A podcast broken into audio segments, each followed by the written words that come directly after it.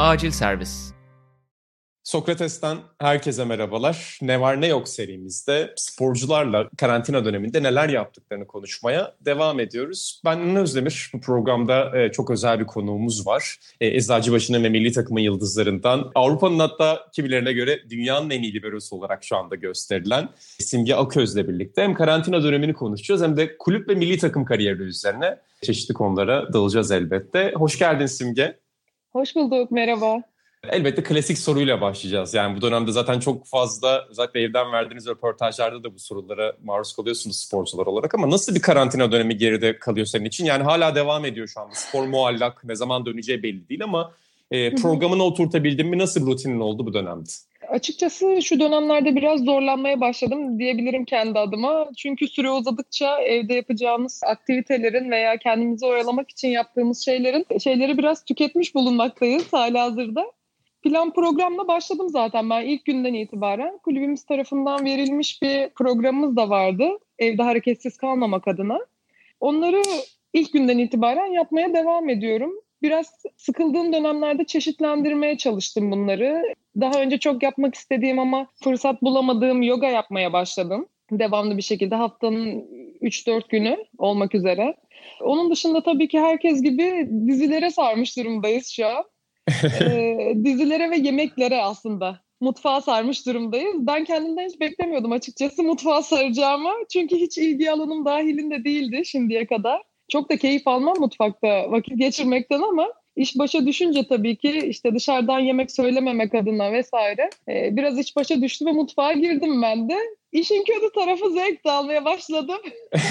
kendimi, kendimi kaptırırım diye çok korkuyorum.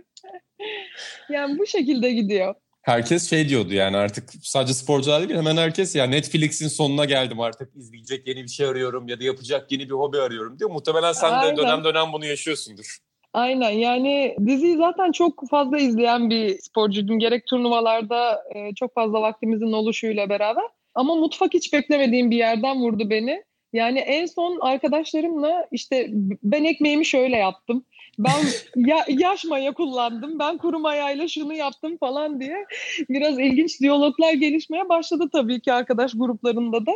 Umarım yakın zamanda bu süreci atlatırız. Yoksa gidişat pek iyi değil.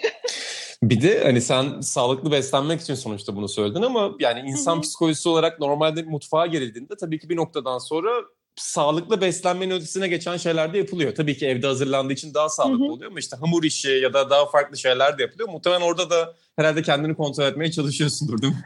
Tabii çalışıyorum diyeyim. Çünkü e, spor, spor yaptığımız dönemlerde evde yine yemek yaptığım dönemler olmuştu tabii ki. E, çok fazla dışarıdan yemek yiyen biri değilim ben de. Ama tabii ki bu tatlılar, sağlıklı tatlı adı altındaki tatlılara biraz sarmış durumdayım. İşte sağlıklı tatlı deyince içinde şeker yok ama 15 tane hurma var. E, olayına döndü biraz. Onu biraz azaltmaya çalışıyorum bu dönemlerde. Tabii yaşımın da ilerlemesiyle birlikte artık döndüğümde eskisi gibi çabuk toparlayamam mı acaba diye de bir tedirginliğim olmaya başladı. Çünkü daha önce hiç bu kadar ara verdiğim olmamıştı tabii. 3-4 senedir kesintisiz sezondan sonra milli takım dönemimiz başlıyor. Şu dönemde biraz onun tedirginliğini yaşıyorum. Umarım en kısa zamanda en azından vakaların hafiflemesiyle birlikte belki tek tük salona gidip bireysel idmanlar yapabiliriz diye düşünüyorum. Yani bizim için de çok zorlu bir süreç. Çünkü fiziksel bir spor yaptığımız için topa dokunmadığımız her an çok büyük kayıp yani şu an. Bir taraftan da konuyu ona getirmek istiyordum. Çünkü yani şu anda her ligde hemen hemen muallak bir durum var. Ne olacağı belli değil. Voleybolda bu konuda hani voleybolu çok yakından takip etmeyen seyircilerimiz için de özetleyebilir misin? Yani yeni bir haber var mı yoksa siz de haber bekliyor musunuz? Ne zaman ligler dönebilir ya da dönebilecek mi? Senin tahminin neler? Şimdi şöyle tabii ki biz de herkes gibi bir karara varılmasını bekliyoruz lig açısından. E, ligimiz şu an normal sezonu bitirmiş durumdaydı. Playoff'larımız kalmıştı ve Türkiye kupamız vardı. Bunların oynanmadığı takdirde sanırım federasyon hala hazırda bitirmeye aslında kendini hazır bir şekilde görüyor gibi anlıyorum ben Sayın Federasyon Başkanımızın da verdiği demeçlerden. Çünkü önümüzdeki sezon 14-16 takımla birlik oynayabilmek için hazırız diye bir aslında ışık verdi bize. Net bir kararın verilmesini açıkçası şu an FIVB'den bekliyoruz gibi gözüküyor. Çünkü SEV tarafından e, Avrupa maçlarının kesinlikle iptali deklare edildi. Sanırım birkaç gün içerisinde de net bir karar çıkacaktır. Spor Bakanlığımız ve federasyonumuzun ortak çalışmasıyla birlikte. Ama öncelikli karar galiba FIVB'den bekleniyor gibi diye düşünüyorum. Yani ben oynanabileceğini açıkçası çok ihtimal vermiyorum. Çünkü çok büyük kayıplar yaşadık. Yani bu dönemlerde performans anlamında kayıplar yaşadık. Takımlardaki yabancı oyuncuların tabii ülkesine dönmesiyle birlikte eğer devam ettiğimiz takdirde nasıl bir kalite ortaya koyabileceğiz? İzlenilebilirlik nasıl olacak? Performans nasıl olacak? Büyük sorular var tabii bununla alakalı. Yani sporcuları ülkelerinden geri döndürdüğümüz takdirde 15 günlük bir karantina süreci olacak. Bu da gerçekten takımları biraz zorlu bir şeye sokabilir, döneme sokabilir. O yüzden bence hali hazırda bitirilebilirmiş gibi geliyor bana ama tabii ki bir ser ihtimale karşı evlerde döndüğümüzde en azından herhangi bir sakatlık olmamasına karşın çalışmaya devam ediyoruz elimizden geldiğince. Bu sakatlık vurgusu çok önemli çünkü birçok spordaki yani sporculara, atletlere bu konu çok soruluyor. İşte en son NBA üzerinden konuşulurken bu konu ne zaman ligler başlayabilir diye sporcular şeyi söylemişlerdi. Özellikle Jared Dudley bunu söyledi, deneyimli bir sporcu. Hı hı. Hani lig başlamadan en az 6 hafta önce bizim antrenmanlara tekrar dönmemiz lazım ki o 6 haftalık işte toplu ve 5'e 5 antrenmanlardan, takım antrenmanlarından sonra sakatlık yaşamayalım. Sonuçta bu Hı-hı. da çok önemli değil mi? Yani maçları Hı-hı. tekrar başlatıyorum dediğiniz zaman o maçlar başlamayacak. O sporcuların sağlığı Kesinlikle. ve oyun kalitesi açısından. Kesinlikle öyle. Yani şu an şu şekilde çok acı aslında. Yani spora yeni başlayan bir birey gibiyiz. Yani spor okulu düzeyine inmiş durumdayız benim gözümde. e, çünkü yaklaşık bir buçuk ay oldu bir buçuk aydır topa dokunmamak yani her şeyi yaz idmanına tekrar başlıyormuşçasına tekrar etmek demek. Fiziksel olarak tabii ki döndüğümüz anda kulüp tarafından da bize herhangi bir yüklenme yapılmaması gerekiyor tabii ki. Yani şu an hali hazırda fitness yapamıyoruz, ağır kiloların altına giremiyoruz. Açıkçası önemli şeylerden biri de bu. E, aynı ortamda bulunmamak adına fitness salonlarını birkaç, ya üç aylı gruplar halinde kullanmak isteyen kullanabiliyor şu an bizim kulübümüzde. Farklı günler içerisinde. Ama tabii ne kadar bunu devam ettirebiliriz bilmiyorum. Çünkü topta fitnessla bağlantılı olarak ilerlemesi gereken bir spor. İkisini bir arada götüremediğimiz sürece sadece ne fitness'ın önemi var ne de topun önemi var gibi bir durum var şu an. Bir de senin açısın açından az önce de bahsettin ama bireysel anlamda da ilginç bir durum. Çünkü işte 2017'den itibaren neredeyse tatil yapmadan herhalde sezonlarını bitirdin. Yani Avrupa Şampiyonaları, Milletler Ligi, tekrar Avrupa Şampiyonası, Olimpiyat elemesi derken Belki de sezonda herhalde bir hafta falan tatil yapıyordun değil mi son 3 yılda? Aynen öyle. Bir tek geçen sene yani bu senenin başında yaz tatilinde bir hafta yaptım sanırım. Onun öncesinde her milli takımın sonunda 3 günlük iznim vardı. Tabii arada beni de dinlendirmek için fırsat vermeye çalışıyorlar tabii kulüpten de ama tabii ki elimizdeki kadronun genişliğiyle alakalı biraz da bu. 3 senedir hali hazırda oynamak zorunda kaldım çok yoğun bir tempoyla. E, bu sene biraz daha dinlenme fırsatı buldum ama ge- gelin görün ki sezon sonuna doğru böyle bir pandemi ortaya çıktı. Maalesef sonuçlandıramadık gibi gözüküyor şu an itibariyle sezonu ama gelecek haberi bekliyoruz dediğimiz gibi. Dinlenmek açısından yani ben hep şeydim ya bir tatil yapabilsem ya evde vakit geçirmeyi çok istiyorum vesaire vesaire gibi çok fazla dua ettim galiba. Çok istekli davranmış olabilirim. Bu da çok fazla geldi. Bu kadarı da biraz fazla diyorsun tabii Bu ki. Bu kadarı biraz fazla evet. Ee, diğer taraftan yani en çok özlediğin şey ne peki voleybolda? Yani takım arkadaşlarınla olmak mı, maça çıkmak mı? Hani voleybolun en çok hangi tarafını şu anda özlüyorsun? Takım arkadaşlarımı tabii ki çok özlüyorum. Yani çok uzun senelerdir spor yaptığımız için aslında sosyal hayatta kendimiz edindiğimiz çok farklı arkadaş grupları yok yani biz bir aile gibi büyüyoruz. Her sene aramıza farklı arkadaşlar katılıyor. Onlarla paylaştığımız şeyler artıyor vesaire. Ve bu hayatın, spor hayatının dışında aslında edindiğimiz çok fazla bir arkadaş grubu yok. Benim 20 senelik arkadaş gruplarım da hatta ilk voleybola başladığım dönemden kalan gruplar. O yüzden ya insanlarla bir şeyler paylaşmak, onlarla aynı ortamda olup muhabbet etmek, sohbet etmek, hatta temas etmek onlara, sarılmak büyük özlem duyduğum şeylerin başında geliyor. Onun dışında tabii ki sosyal hayata çok alışmış bir millet olduğumuz için gerek dışarıda işte yemeklerimiz, gidelim sahilde bir e, çay kahve içelim, oturalım gibi alışkanlıklarımız olduğu için en kötü bir boğaz havası alalım diye akşam evden çıktığımız oluyordu. Şimdi onları yapamadığımız için de biraz zorlanıyoruz gibi gözüküyor. Umarım en kısa sürede normal hayata dönebiliriz. E, peki yani kişisel olarak kariyerine şöyle bir baktığında bu dönemde sonuçta birçok şeyi düşünme fırsatı oluyor insanın. Senin Hı. özellikle 2016'dan itibaren müthiş yükselen bir trendin var. Yani Eczacıbaşı'na geldikten sonra işte Avrupa Şampiyonası üçüncüsü, sonra ikincisi, Milletler Ligi ikincisi, olimpiyat bileti alan milli takımların da parçası oldun. İşte birçok turnuvada rüya takıma seçildin. Avrupa'nın en iyi liberosu seçildin turnuvalarda. Hiç bu son 3-4 seneyi düşünüp böyle kendi kendine muhasebe yaptın ya da kariyerine şöyle dönüp bakma fırsatı bulduğun anlar oldu mu? Tabii ki milli takıma galiba katılan en yaşlı sporcuyum ben. 26 yaşında katıldım sanırım ilk kez. Çünkü ne genç milli var ne yıldız milli vardı. Galiba beni bekliyorlarmış güzel başarılar edin. e, gerçekten çok güzel bir jenerasyona denk geldim. Açıkçası en büyük şanslarımdan biri oldu ve e, gerçekten Giovanni gibi çalışmaya çok önem veren, gençleri motive etmeye, gençleri adapte etmeye çok önem veren bir antrenörle çalışma fırsatı buldum. Daha önceki milli takıma seçilmediğim sürelerdeki o hayal kırıklıklarımı A Milli ile birlikte biraz yıkmış oldum. Bu konuda çok mutluyum gerçekten. Çok büyük bir hayaldi çünkü benim için. Başka ne diyebilirim? Ee, yükselen iğmeden bahsedersek yani ben her zaman insanın kendini övmesi çok kolay bir şey değil. Ben de bunu çok beceremem aslında ama çok azmettiğimi söyleyebilirim. Yani çok tam kırıldı artık dediğim, sporu bırakmak istediğim çok dönemler oldu. Smaçör olarak başladığım bir voleybol hayatına libero olarak devam ettim. Bunun kararını vermek beni çok yıprattı açıkçası. Çünkü smaçörlüğü de çok seviyorum. Hala bugün sorsanız smaçör olmak isterim derim muhtemelen. Ama çok şükür ki ilerleyebileceğim bir dal oldu liberoluk gibi. Ve burada elimden gelenin en iyisini yapmaya çalıştım her zaman. Yani bu spora başladığım andan beri herkesin muhtemelen benim için söyleyebileceği en önemli özelliklerden biridir. Çok savaştım yani. Olmak için çok savaştım. Sevdiğim işi yapmak için çok savaştım. Son dönemlerde de bu emeklerimin karşılığını alıyorum diyebilirim. Yani tabii ki bu aldığım bireysel ödüller veya takımca kazandığımız başarılar tamamen bir çalışmanın ürünü, tamamen bir ekip işi. O yüzden çok şanslı bir döneme de denk geldim diyebilirim yani. Evet, savaşmaktan bahsettim. Bir yandan da herkes senin o sahadaki o kişiliğinden bahsediyor. Sonuçta pozisyon gereği aslında egosuz biliyoruz genelde liberoları. Zaten senin evet. hiçbir zaman ego, ego ön plana çıkmadı sahada ama savaşçılığın her zaman çok ön plana çıktı. İşte yani YouTube'da da Twitter'da da senden bahseden birçok insanın atom karınca lakabı kullanmasının arkasında o çalışkanlık ve savaşma içgüdüsü var. Hı hı. Ya ben hiçbir zaman azla yetinen bir sporcu olmadım ve hatırlıyorum çok net hatırlıyorum. Benim annem babam öğretmen. Ben 7 yaşında başladım voleybola. O zaman tabii spor okulu denilebilecek bir durumdaydı. Hafta sonları babamın öğretmen olduğu okulda o dönemde kendi yaşıtlarım arasında servis atamıyordum ben. Babamla birlikte hafta sonları öğretmen olduğu okulun spor salonuna gidip ekstra ben servis atardım. Ya ben nasıl yapamam diye. Yani çok fazla mükemmelliyetçi oluşumla birlikte böyle bir evrildim diyebilirim o hırsı da araya katınca.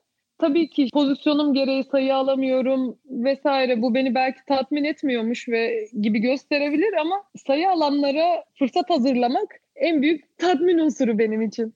Ee, diğer taraftan da tabii yani hem kulüp sezonları askıda kaldı hem de olimpiyat oyunları ertelendi. Hı hı. Ee, o da çok heyecanla bekleniyordu sporcular tarafından. Biz 2012 Londra'ya giden takımla hep konuştuğumuzda yani voleybol hayatlarının en büyük deneyimi olarak olimpiyat oyunlarına gitmek, olimpiyat köyünde zaman geçirmenin bile her şeyden farklı olduğunu söylüyorlardı. Hı hı. Ee, bu konuda düşüncelerin neler? Yani heyecanın ne durumda şu an?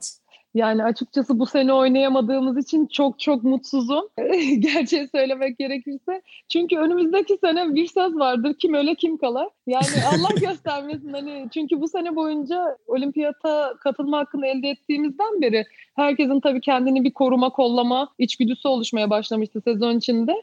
Tabii ki performansımızı o an etkilemeyecek şekilde maçlar oynuyoruz. Tabii bu bir şey değildir. Yanlış anlaşılmasın. Ama inşallah sakatlanmam, inşallah başıma bir şey gelmez. Bunun korkusunu taşıyorduk yani o zamana gidene kadar başımıza gelmesin diye. Şimdi ekstra bir sene daha bu endişeyi çekeceğiz gibi gözüküyor. Tabii ki bir sporcunun hayalidir. Ya her sporcunun hayalidir olimpiyatta yer edinmek. Bu konuda çok çok şanslıyız. İnşallah orada hiçbir sıkıntı olmadan gidebilmeyi de başarırız. En azından kendi adıma. Umarım sakatlıksız bir sezon da bekler bizi önümüzdeki sene. Çok güzel bir duygu. Yani olimpiyata gitmeye hak kazanmayı elde ettiğimiz o aylarda o turnuvada ki hissettiğim duyguları size gerçekten anlatamam veya ifade edemem inanılmaz güzeldi. Yani her maça çıktığımda tüylerimin diken diken olduğu, takım arkadaşlarımın gözüne baktığımda o hırsı, enerjiyi, isteği gördüğüm çok nadir turnuvalardan biriydi. Yani tahmin edersiniz ki her maça aynı konsantre, aynı istekle çıkamıyor insanlar. Ama öyle bir turnuva düşünün ki Yani bütün takım aynı hedefe tek bir noktaya kenetlenmişti ve bu sadece lafta değildi yani. Bunu yüreklerinde hissedebildim ben, gözlerinde hissedebildim. Çok büyülü bir andı diyebilirim ve böyle güzel bir takımla, böyle bir jenerasyonla bu başarıyı elde ettiğimiz için çok mutluyum gerçekten. E, bugünlerde işte TRT Spor'da da özellikle şeyi veriyorlar. Olimpiyat eleme maçlarını, son Avrupa Şampiyonası'ndan maçları tekrar göstermeye başladılar. Hı hı. İnsanlar da izliyor tekrardan. Senin hiç bu dönemde böyle ya şu maçta çok heyecanlıydı bir dönüp bakayım ya da şu maçı tekrar izlersem çok heyecanlanırım kesin hala kalbim küt küt atar dediğim maçlar oldu mu ya da dönüp baktın mı hiç bu tip maçlara? Şöyle diyebilirim tabii özellikle Avrupa turnuvası çok uzun bir süreçti. 21 gün boyunca biz Ankara'da full kesintisiz maç ve idman yapmıştık. Yani tek bir off günümüzün olmadığını çok net hatırlıyorum. Giovanni sağ olsun. Şöyle diyebilirim. Öyle bir maç var ki Hırvatistan maçı. Avrupa Şampiyonası'nda 3-2'lik. O maçı almasaydık e, bırakın belki Avrupa ikinciliğini final etabını belki bile göremeyebilirdik. Öyle bir duruma gelmiştik. Yani o anki o stres, adrenalin, kendi seyircinin önünde, milyonların önünde daha doğrusu binlerce kişi doldurmuştu. Keza televizyondan bizi destekleyen kaldı ki o zamanlar voleybolun ilk kez bu kadar seyircisi olduğunu gördük. Bu da çok gurur vericiydi bizim için. Ya milyonların önünde Hırvatistan'a kaybetmek, kendi ülkemizde kaybetmek çok acı verici olabilirdi. O maçtan sonra bence takım olarak uyandık. Bizim uyanışımız oldu o maç. Ardından gelen bir Hollanda maçı vardı. Onlar kendi ayaklarında Ankara'ya gelirken namalup hatta set vermeden gelmişlerdi. Ve bizden de set almadan ülkelerine döndüler. o maç çok güzeldi. Açıkçası benim de iyi başlayamadığım bir turnuvaya Hollanda maçıyla bir açılış yapmıştım aslında. Muhtemelen Hırvatistan maçından sonra Simge ne yapıyorsun falan diye kendimi çok zorladığım geceler olmuştu. Hollanda maçından sonra bence takım olarak zaten yükselişe geçtik. Polonya maçı zaten hem olimpiyat elemesindeki o 3-2'lik maç hem Avrupa Şampiyonası'ndaki Polonya maçı inanılmaz keyifliydi. Yani ben Polonya'ya karşı oynadığımız iki maçı da muhtemelen hayatım boyunca unutmayacağım. Çok kritik anların olduğu, maçın sürekli gidip geldiği çok güzel bir maçtı ve seyir zevki inanılmaz yüksekti. Daha sonra dönüp baktığımda tabii TRT'de şu an veriyor maçları. Ben açıkçası çok dönüp ne yaptık ne ettik diye izlemeyi seven bir insan değilim. Yani her şartta tabii ki bir şampiyonluk maçı olsun dönüp izlerim tabii ki ama sürekli nasıl oynadım, ne yaptık, ne bitti diye çok irdeleyen bir sporcu olmadım hiçbir zaman. Çünkü hep yeni bir gün geldi benim için. İyi yaptığımızda çünkü ertesi gün tekrar yapabileceğimizin garantisi yok. Kötü yaptığımızın da o yüzden yaşadığım şeyleri maç içinde unutmaya çalışıyorum bir ertesi gün için. Ama muhtemelen özellikle Avrupa Şampiyonası'nda geçeyim. Olimpiyat elemesindeki Polonya maçı hayatım boyunca unutmayacağım herhalde. Onu tekrar tekrar izleme fırsatı da buldum. Yani ben sonunu bildiğim halde izlemeye dayanamadım. İnsanlar nasıl dayandı gerçekten bilmiyorum. Gerçekten zaten sosyal medyada falan da hatırlıyorum ben. Yani televizyonda verildiği anda zaten işte milyonlar izledi senin söylediğin gibi. Hiç voleybolda ilgisi olmayan insanlar bile ve herkes de o heyecan kasırgasını görüyorduk. Yani bu maçın sonu nasıl izlenir? Çünkü voleybolun yani Sırbistan finali de öyleydi mesela kendi aynen, içinde. Aynen, aynen. Yani öyle bir ritmi var ki bir noktadan sonra özellikle son sete kaldıktan sonra herhangi bir spor yani belki basketbolu da bu konuda ayırabiliriz. Yani her topuna el yaktığı anı bırakın oynamayı hayal etmeyi biz izlemeyi hayal ederken bile çok zorlanıyoruz orada. Evet Sırbistan maçında şöyle bir durum vardı. Finale kaldığımızda biz şu şekilde düşündük. Zaten öncelikli amacımız bizim kürsüde yer almaktı, madalya alabilmekti kendi ülkemizde. Ama baktık ki hayallerimiz ve oynadığımız oyunun boyutu da büyüyor. Sırbistan maçında açıkçası şu mantaliteyle çıktık ve bence doğru bir mantaliteydi. Tabii ki her zaman kazanmak için çıkıyorsunuz ama Sırbistan son dünya şampiyonu, olimpiyat şampiyonu, e, Avrupa şampiyonu kadrosunun yani kemik kadrosunun inanılmaz güzel bir geçmişi var Sırbistan milli takımının. Yani onlara yenilmemiz bana kalırsa çok büyük bir sürpriz olmayacaktı. Yani belki bu maçı 3-2'ye getirebilmemize çok değerli oyuncular var. Ülkemizde de yer alan tabii ki. Keza bizim takımımızda da çok değerli oyuncular var ama ülkemizde yabancı statüsünde alıp çok değer verdiğimiz oyuncuların bulunduğu bir takıma karşı yenilmek çok garipsenmeyebilirdi. Ama öyle bir mücadele verdik ki bence biz bu rahatlıkla gerçekten destan yazdık yani. Herkesin o 5. sette belki ağlamasına sebep olduk. Çünkü herkese bir herkese bir umut aşıladık biz. Yapabileceğimizi gösterdik. Yani Türk kadının neler başarabileceğini gösterdik inandığımızda.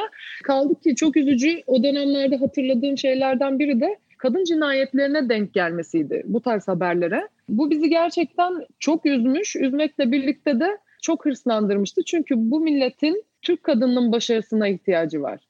Türk kadınıyla birlikte hareket etmeye ihtiyacı var. Yani biz toplum olarak birlikte olduğumuz zaman uygar medeniyetler seviyesine çıkabiliriz. O yüzden biz hayatını kaybeden o kadınlar için de aslında mücadele verdik. Hali hazırda da veriyoruz zaten. Ne kadar biz ne kadar güçlü durursak, güçlü bireyler olursak inanıyorum ki Türkiye'de o şekilde gelişecek.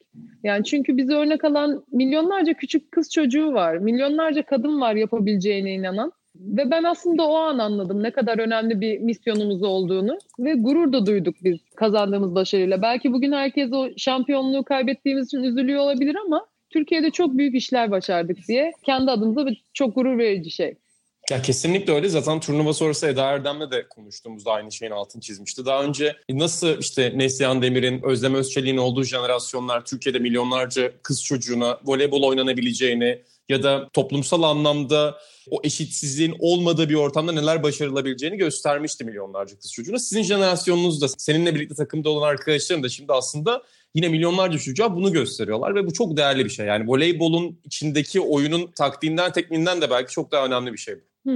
Biz aslında rol model olmak bir yere, rol modeliz tabii ki e, yeni nesil için ama sadece rol model olarak da kalmamak gerekiyor. Yani buradan onu da söylemek istiyordum çok.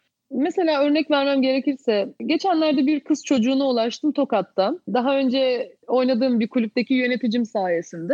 Kendisi benim bir hayranımmış. Bana ulaşmak istemiş, benimle konuşmak istemiş.